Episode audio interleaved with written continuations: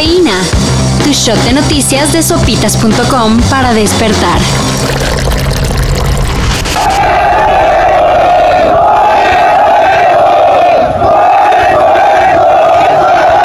Fue el ejército. Es la frase que familiares y activistas han tomado para resumir el caso Ayotzinapa. Y el más reciente informe de la Comisión de la Verdad la respalda. Sin embargo, ayer en su comparecencia ante el Senado, el secretario de Gobernación intentó aligerar la responsabilidad de las Fuerzas Armadas en la desaparición de los 43. Fallidamente. Según Adán Augusto López, sí fue el ejército, pero no más tantito. Lo reitero, pues una golondrina no hace verano, porque aquí alguien dijo el ejército mexicano y me cuido. No, elementos del ejército, en este caso cuatro, pues sí, este, desde luego que están implicados. Cabe señalar que entre los acusados de la desaparición de los normalistas hay militares de alto rango. No fue todo el ejército, pero sí algunos de los que toman las decisiones. Y hablando de acusaciones contra intocables, se encuentra detenida porque ellos saben que mi hija tiene información dentro de su cabeza que es importantísima para ellos.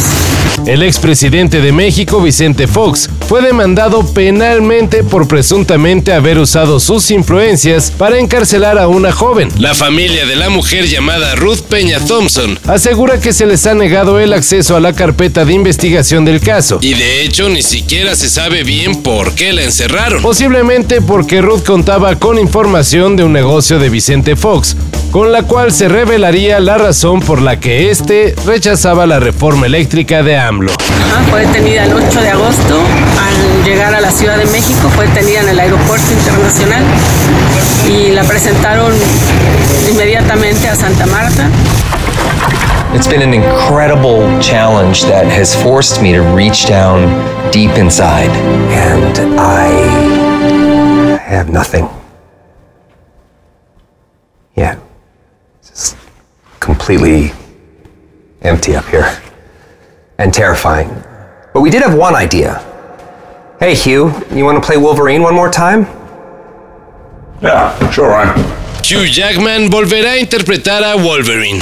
Aunque desde hace años el actor australiano anunció que no volvería a interpretar al entrañable Logan, hará una participación especial para la nueva cinta del no menos entrañable Deadpool. Este anuncio, que emocionó a millones de seguidores de los X-Men, lo hizo Ryan Reynolds en una grabación en la que el propio Hugh Jackman así lo confirma. Así que ahí está la buena noticia. La mala, bueno, es que Deadpool 3 se hasta septiembre del 2024.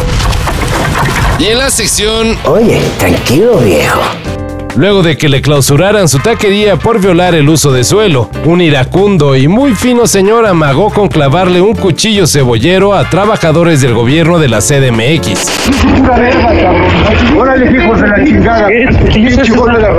Exclamó el honorable taquero que por cierto fue identificado como padre del no menos honorable alcalde de Miguel Hidalgo, Mauricio Tabe. Hasta el momento no se han tomado acciones contra el dueño de la taquería, pero ya dijo que se arrepiente de casi haber agarrado al funcionario de trompo de pastor. Es que tenía mucho coraje, dice. Coraje el de todos los aficionados que siguen a la selección mayor. Quiso tapar los agujeros y los agujeros siguen inundando el puñetero barco,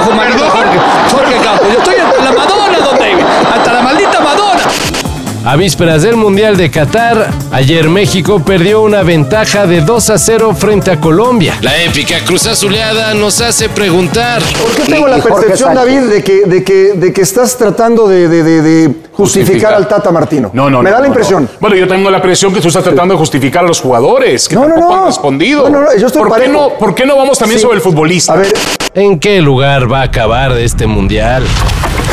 Todo esto y más de lo que necesitas saber en sopitas.com. El guion corre a cargo de Álvaro Cortés y yo soy Carlos el Santo Domínguez. Cafeína.